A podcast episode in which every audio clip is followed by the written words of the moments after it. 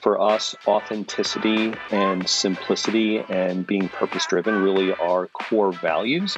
That's not going to be true for every company, but I think when you look at the market overall, what you're seeing is that values based buying is increasingly important.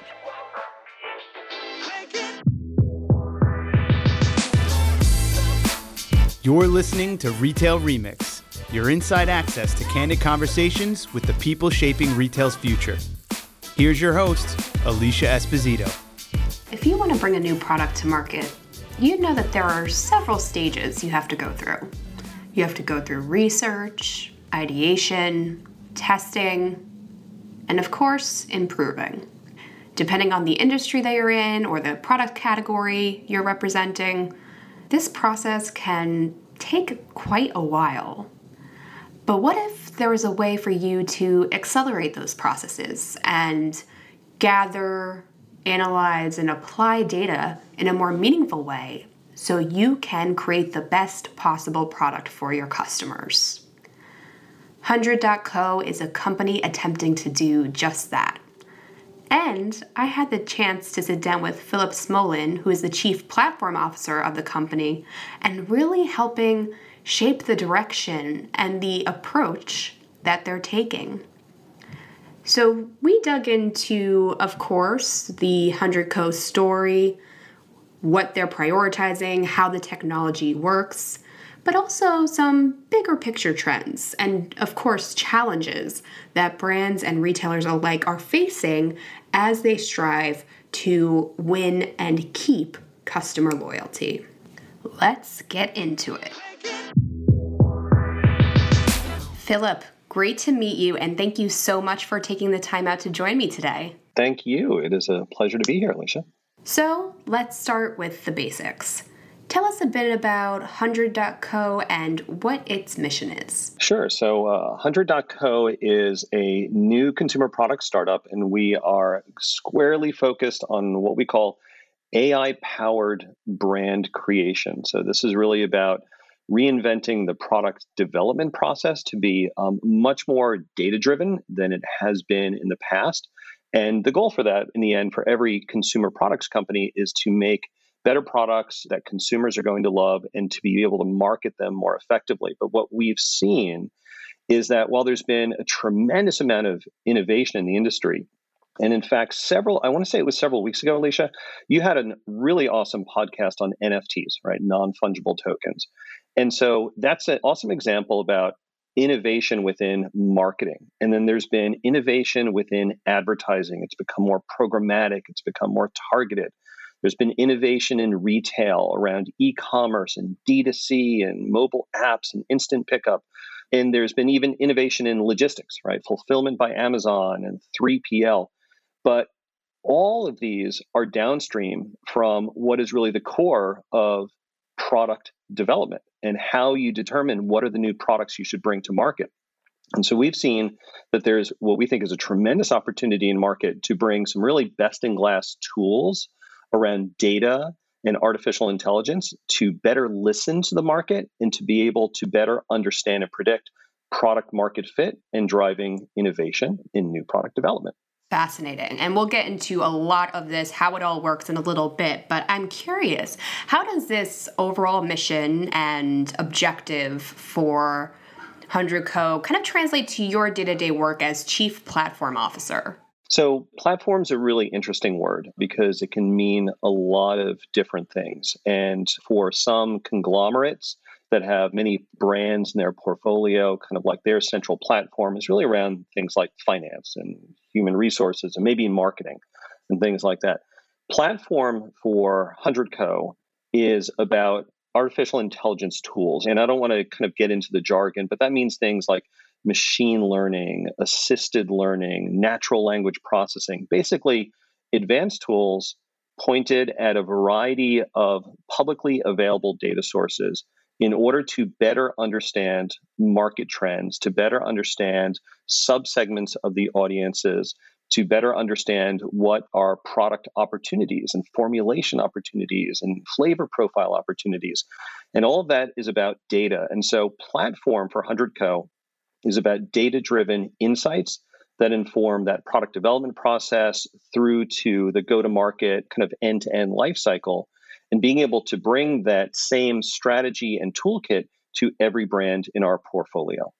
Amazing. And, you know, we have our fair share of retail executives, brand executives that listen to this podcast weekly. And I think they can all agree that data is currency in a certain respect. It drives everything, especially in a time like now where things are changing so rapidly. And the key is to always have not just a solid product, a great product, but something that really aligns with not the market opportunity, but also customer needs, right? Like this is all insight that needs to be used and applied. And I know 100 Co has its proprietary platform, Claire, which, like you said, uses artificial intelligence, machine learning, big data all of those big meaty words that everyone wants to dissect and apply to their business. So let, us dig into that for a little bit, if that's okay, kind of how Claire works, and most of all, kind of what that looks like in the brand research and creation process, right? Like, what is that typical workflow, I guess you could say, if you could simplify it for us? Certainly, there's a lot there that we can unpack.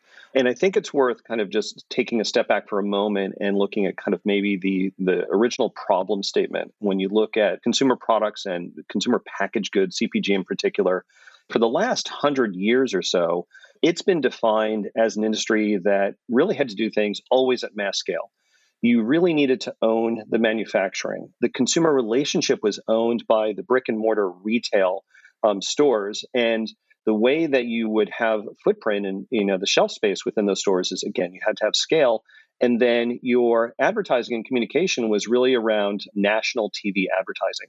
So all of that was designed for scale, products that were universally applicable and interesting and that you had a pretty lengthy and slow moving product development process end to end through that. And so what we've seen now is with millennials and with Gen Z is that the market has changed so dynamically. I mean, look at the most recent census results, you know, about the diversification of the US population and how we shop and how we research, you know, for products. So the point of all that is to say it is a much more fragmented marketplace that we're in right now. And at the same time, you have this evolution in kind of the manufacturing and supply chain and logistical side of the industry. And so you can now really develop new products on much more of an on demand supply chain basis. You don't have to have that capital intensive manufacturing back end that you had to have 20 years ago, 50 years ago. So, what that does is it frees us up to be much faster in looking at market data detecting trends, developing new product concepts, being able to kind of evaluate those for fit in market and be able to develop them very quickly and then to be able to decide whether we believe a D2C strategy is going to be the correct commerce path for us. Should it be in partnership with a more traditional retailer? Should it be both? So, platform for us is about bringing that data further up into the process, working with brand teams that we choose to create based on where we have identified market white space.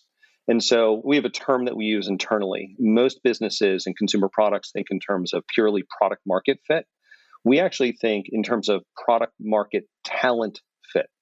And so, what does that word talent mean? Well, so we've talked about product development a little bit so far. But the other aspect here is that how you market products for millennials and Gen Z, and not too distant future, Gen A is coming up in just a few years. There is such a strong social dimension to that that understanding whether a brand launch should be in conjunction with a purpose driven co founder, someone who has a strong social presence and a very large social following that you're able to leverage as part of your go to market strategy is also kind of a key to unlocking this overall kind of equation for how you bring new products to market. So, platform is at core of all of this. It informs the market research process at the very beginning stages. It informs the product strategy. It informs the product kind of like innovation, the formulation questions. And then all of those kind of strategies and audience segmentations and product models flow into what is the marketing and advertising as well. So it's really about bringing data into every step of the overall product development and go to market process.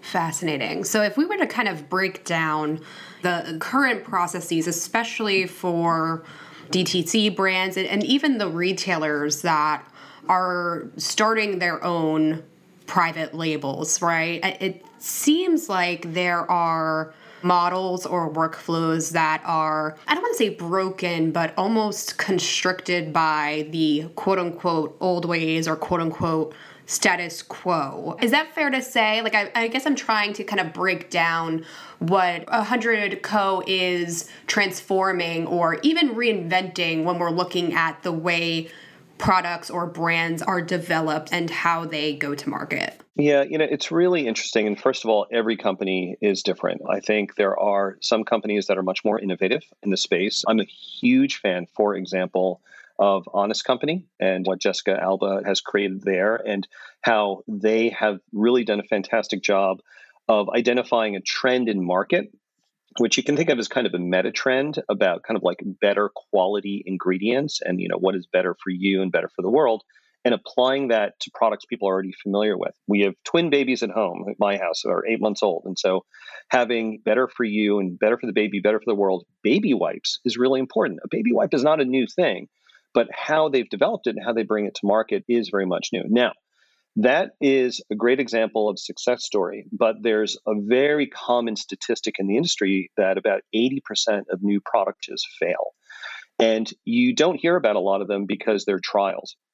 They're quickly rolled up, and then people don't like to talk about their failures. But that product development process for most organizations is still pretty legacy. They might aspire to be very data driven, but in reality, it tends to be frequently based on leadership experience. It's based on doing things like store walks, having interns put together maybe a summary of kind of social trends.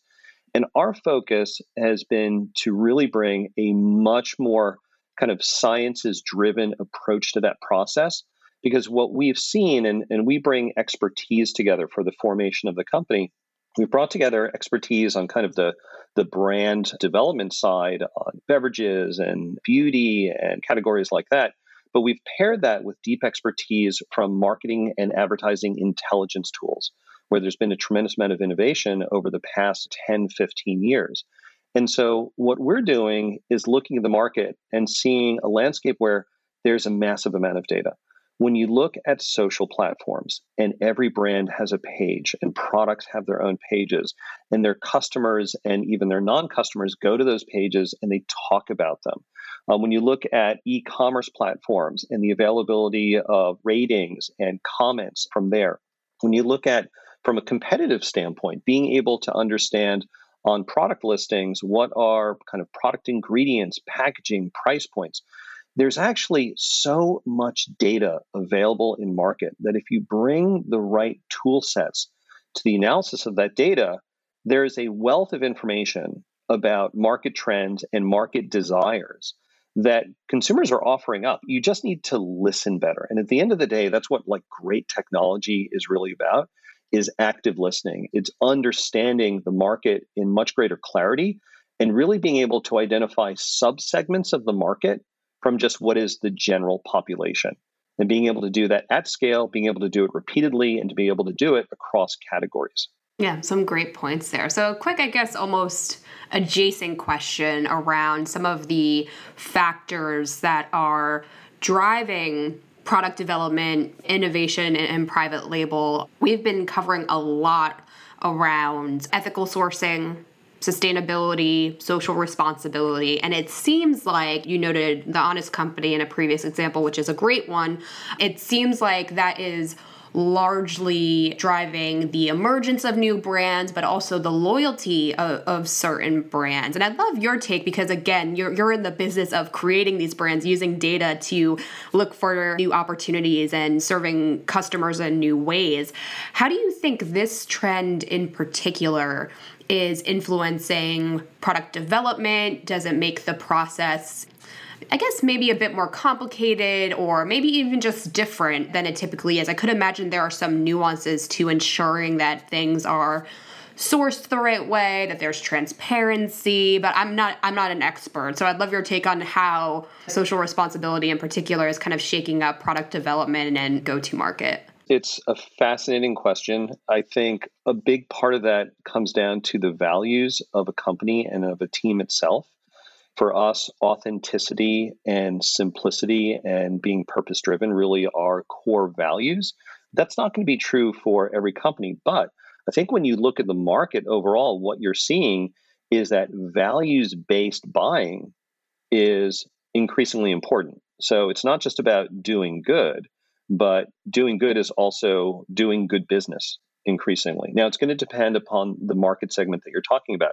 And what it does for product development is it adds more complexity because there are more things that you need to look at. It used to be that maybe if you were creating shelf stable food products, you're just looking at flavor, right? If it tastes great, people are going to buy it. But now people want to know more than that. They want to know, yeah, I want something that tastes great, but is it going to be good for me? Okay, if it's good for me, is it also good for the environment? Is there potentially a give back component? Depending upon the audience that you're talking to and the company that you want to be, you're going to reach some different conclusions in there. And there are a lot of macro trends. Some of the ones that we look at are trends around inclusiveness, female founded brands or black owned, for example, Things like beauty products traditionally were for female, those are now increasingly for male. All of those are around inclusiveness. That's separate from sustainability. That's separate from things that are better for you ingredients or elevating the product experience or inner wellness and outer wellness. There are a lot of dimensions to this. And this kind of goes back to that idea of platform and why it becomes so important when you look at this world that has so many different types of audience segments and different priorities. How do you navigate that? How do you de risk the product development process so that you're able to understand what are the priorities for different groups? What are the things that are white space opportunities in market? Where is there a lack of competitors within that positioning based on those industry trends? Or where is it very crowded? And so, yes, you could create a new product, but honestly, you may choose not to because there's already a lot of entrants that are coming up within that space. All that is about being able to listen to and interpret the market. Yeah. I really appreciate, Philip, how you spotlighted that nuance. Because I feel like sometimes, and I say this as someone who studies the industry, reports on the industry, and, and speaks to executives every day, I feel like sometimes with these big topics, we almost fall into the trap of trying to oversimplify things, if that makes sense. Like we're trying to say, like, oh, if you want to appeal to socially conscious consumers, do XYZ. But I think your response just shows how many layers there are to it, and most of all, how many possible approaches there are that vary greatly depending on the brand, the product, or the possible product, as well as those customer based factors that we've been talking about. So I, that's just one thing that struck me. I feel like there are a lot of other trends too, probably, that are incredibly nuanced and, have a lot of variables to consider, which is why the product development process can get so complex, right? And, and a bit cumbersome, I guess you could say. Yeah, and if I can add a comment on that, there's such an important point, I think, around brand authenticity that really should not be lost because when you have kind of a two dimensional analysis that says, millennials care about the environment. And so, therefore, you just kind of paint a layer of environmentalism over your brand. It's very hollow, right? And I think most consumers are going to see through that pretty quickly. So, being authentic, being purpose driven, choosing to enter a product category, choosing to create a new brand, and ensuring that its values and its team are aligned to kind of what those social trends are that are a component of your brand and product strategy. Again, doing good can simply be good for business, but you also have to do it right. Fabulous and very important point. I agree. So, I do want to get into some of the competitive dynamics that are taking place in this world right now. So, we've talked about this a few times in little mentions here and there, but DTC has become huge over the past two years. I mean, it's been ever present in, in some capacity, but we've seen CPG brands try and start their own e commerce sites. We've seen companies try to own more of that customer experience, which is fascinating and, and really fun to see shake out, in my opinion. But on the flip side, we're also seeing retailers invest in their own private labels. So it seems like we're seeing the competition accelerate from different angles or, or different sides of the retail landscape. I'm curious what your thoughts are as far as how that may influence or impact the not just the competitive landscape itself, so how entrenched things are, how competitive things get, but whether this may impact the level of innovation and positive change that may be taking place in the future. Because I feel like again going back to some other trends happening in retail. So Amazon for example there are so many conversations or were so many conversations around keeping up with Amazon competing with Amazon. And it kind of created this I guess this essence of like everyone kind of chasing each other's tails or creating this race to the bottom which I felt like kind of hurt some retailers in the long run. So I'm wondering if there's a similar, I guess, similar scenario or possible issue that may emerge in this particular space. Whew, that is a big question. I can offer a couple of opinions, but at the end of the day, I don't think anyone really knows, you know, definitively how it all plays out. But let's start with hopefully what are some basics of competition is a good thing competition drives innovation. You know, innovation generally is good for consumers, both in selection and experience, you know, how they're able to shop, the price points that they're able to get those products at when like white label products are brought into market by retailers. And of course, you have to keep an eye towards when does it does the lack of competition because someone's so successful, you know, does Amazon start to really block innovation because it's so concentrated, you know, in its market share, so dominant. I don't think we're at that point yet. I think there's a lot of innovation, great innovation that's going on. It's funny, you know, you mentioned kind of Amazon, uh, but then where a lot of the discussion is right now is around Amazon FBA, right, fulfillment by Amazon, and then the roll-ups that are happening. You know, companies like Thrasio and Perch that are kind of using Amazon as an innovation center as they're looking for new brands. But I think one of the things that's interesting about that is oftentimes what they wind up acquiring or the risk of acquiring kind of one hit wonders. Like here's a single SKU that has ranked well within a niche audience, but that doesn't mean that it's really extensible. And I think for most people, certainly it's true for me, I'm curious to hear if it's true for you. There's a limited number of brands that we really want to have a deep relationship with. Limited number of brands that we're going to buy a lot of different products from, and that we're comfortable trying new products simply because we trust the brand. And so, even though I think there's a lot of kind of experimentation, innovation that's going on right now, at the end of the day, it's not just about what are great products, but it's also about what are great brands that drive loyalty.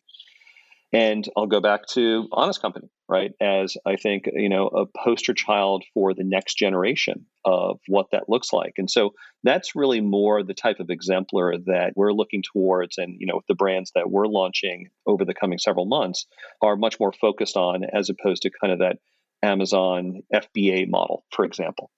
And now a word from our sponsor.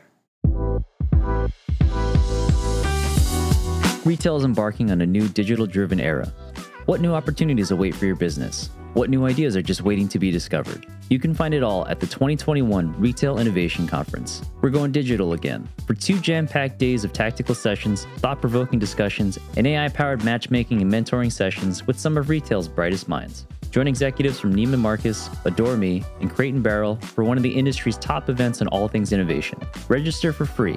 Yeah, you heard that right. At retailinnovationconference.com. That's retailinnovationconference.com.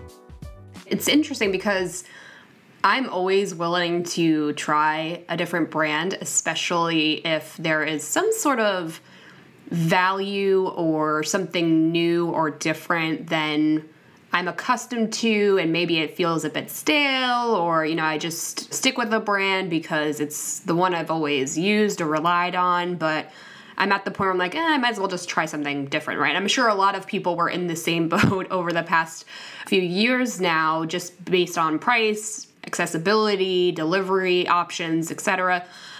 But it's going to take a lot for me to be like, oh, yes, this is the brand. Like, this is the one I'm going to go back to again and again. And I honestly don't know whether that's because, you know, I'm just used to having so many options and I don't like that idea of being tied down. But I agree, having that great brand that really resonates with you and you feel connected to, I think that's really the heart of it, right? And again, going back to the Honest Company, they actually just recently rebranded, but they had a great approach where they were true to the roots of the brand and I think the essence of what so many people came to love and rely on about it and like the core values but they elevated it and they matured it and they basically said like this aligns with our next step as a business and they communicated that to their audience which i think getting your community involved is so important especially when you talk about evolving the brand and thinking about that next step yeah one of the brands that we're launching pretty shortly is in partnership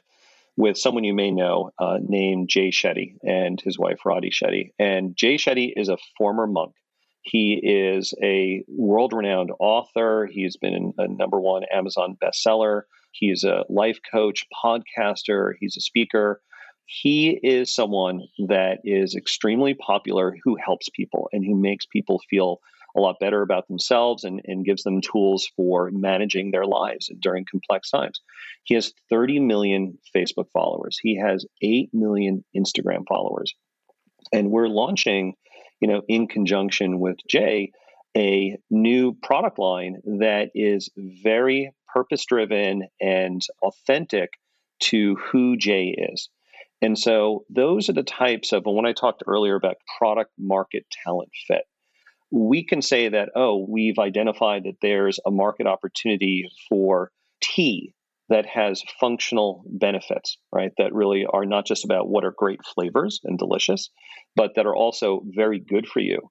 But to be able to pair that with the type of person who wants to bring those products to market and who can help drive some of that innovation informed by the technology that we bring, that's where we see an opportunity to create elevated brands that break through a lot of that noise that you're talking about of a lot of kind of like comparable products that you could try and what are brands that you trust? What are brands that have values that align with your own? And they may not be for everyone. And our goal is not to build products that are the same for every single consumer, but that they're products that speak to you and they're brands with values that speak to you.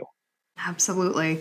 So I'm glad you brought up examples because we've talked a lot about how 100Co works, the Claire platform, the role of data and insight in finding these new product opportunities and ensuring success throughout the development and you know go to market life cycle.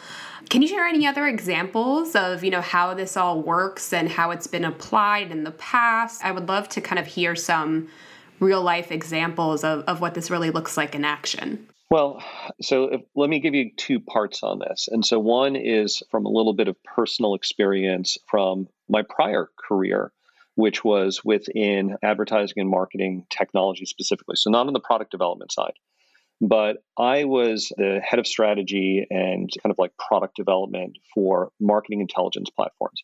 And so we would develop these awesome insights, these data driven insights about audience clusters, different subsegments of audiences that a brand should be talking to.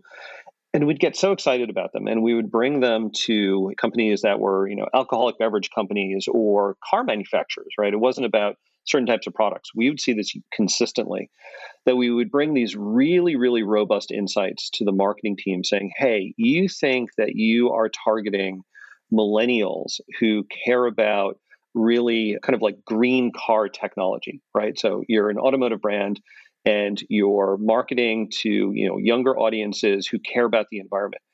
Yet what we're seeing in the data is that you actually have more interest from green retirees, right? The other end of the demographic spectrum than you do on the younger end. And they would get excited about that, but only up to a point because they could not actually take that insight. They could change some of their messaging strategies, they could change some of their ad targeting strategies, but they were unable to bring those insights further up into the product development process so that they couldn't start making changes to like how they were designing cars that maybe there are features on the dashboard or in how kind of the seats work that are going to be of greater interest to an older demographic as opposed to a younger demographic right? And so that's at cars right? That's about building things that cost $30,000 but we consistently would see that all the way down to consumer packaged goods and beverages for example. So the goal is really about bringing that data and those insights further upstream into the process. Now, when we're working with someone like Jay Shetty, right? Jay knows his audience super well. He knows what they care about. He knows how he talks to them today, the things that he brings to them as that author, being a coach and a podcaster. But he doesn't necessarily know their flavor preferences. And so when we talk about bringing kind of like these this great new tea brand to market that we're launching within the next several months that it's been an iterative process where the AI is there to help. It is science that helps to power the art of marketing. We're able to do deep research across the landscape of tea consumers and of tea products that are in market today, but also in flavor trends outside of the tea kind of segment. And to be able to bring that as recommendations for flavor profiles and, and, unique flavor combinations that Jay and Radhi are able to evaluate and decide what are the ones that they like, and that we also see really represent where we believe the market is going based on kind of this wealth of data. So it's really about being able to bring that those insights very very early into the product development process and to be able to iterate much more quickly on a process that for traditional CPGs would probably take them months to quarters of market research and market testing that we're able to do in days to weeks in contrast. Wow, that's incredible. So I think to our earlier points around the speed of change, the constant evolution of consumer preferences, behaviors, but also those market dynamics, that kind of creates that perfect agile strategy that I know a lot of brands are really thinking about right now. So thank you for breaking that down for me. But um, Philip, as we sort of close out our conversation, I always like to ask companies about their priorities moving forward, what trends they're focusing on, what tech they have a bit of an interest in. So obviously 100 Co has invested extensively in its platform and AI capabilities. So I mean where where are your company's priorities moving forward and what trends in the marketplace are really going to be a driver or influencer in your future roadmap and plans? Sure. So there are, I think, a few things worth touching on. We have made two acquisitions pretty quickly already. They're both within the AI technology sphere. That is going to continue being core for us. We will be looking at additional partnerships that help facilitate the data that comes into our platform. And we're really focused on kind of like two general categories of data. One, which is what is the publicly available information that consumers choose to post on social platforms and on retail platforms and other kind of like public environments, where our goal is not to kind of like monitor people or anything like that. We want to listen to them. So, working with those platforms where consumers are offering information where we can listen to them and just do a better job at listening to them. But then also for the brands we launch, we'll almost always have a strong D2C component. And the reason why is that we want to have that direct relationship. And a direct relationship means you can have a direct conversation, which again is about data. We want to be transparent to our customers and we want to be active listeners in return to them. And from that, we learn. And as we learn, we make better products and we become more effective at marketing those. So, core for us as we look forward are the tools that go into the technology of AI, but it's also about the data that feeds into that. Now, as we look at the ongoing evolution of retail, I think there's been a, a, very historic tension between who controls the consumer relationship and therefore who controls the data that goes along with that. And we will be very open, very engaged with those retailers who are looking at evolving the model and having more collaborative relationships where we're able to help them with some of our insights and that they're able to help us by providing more data that informs those insights. So I think there's a lot of opportunity there to continue evolving what is that overall model. And we'll also be innovating within marketing tactics. I mentioned the very uh, beginning of the call, you had that great podcast on NFTs. And so those are some of the types of partnerships and strategies that we'll also be engaged in. Because at the end of the day, millennials, Gen Z, in a few years, Gen A, how brands engage with them, how you communicate, how you gamify things with them, whatever it is that it may be, you always need to be evolving kind of how you interact with consumers. And so that will also be a source of innovation for us and a source of partnership for us. And it's it's an exciting time in the industry. There's so much change going on and that makes it fun and it makes it great for consumers at the same time. A hundred percent agree. No pun intended. Um, Philip, thank you so much for uh, taking the time out. Really exciting stuff your company is doing that you're doing, and really love talking shop with you. It seems like we cover so much in retail customer experience, marketing, but obviously the core of it all is a really great product. And it seems like you're you're really trying to use all this great data out there to your advantage, but of course to the shopper's advantage as well. So thank you again so much for taking the time. Alicia, thank you. It was a pleasure. And to all of you, hope you enjoyed this conversation with Philip.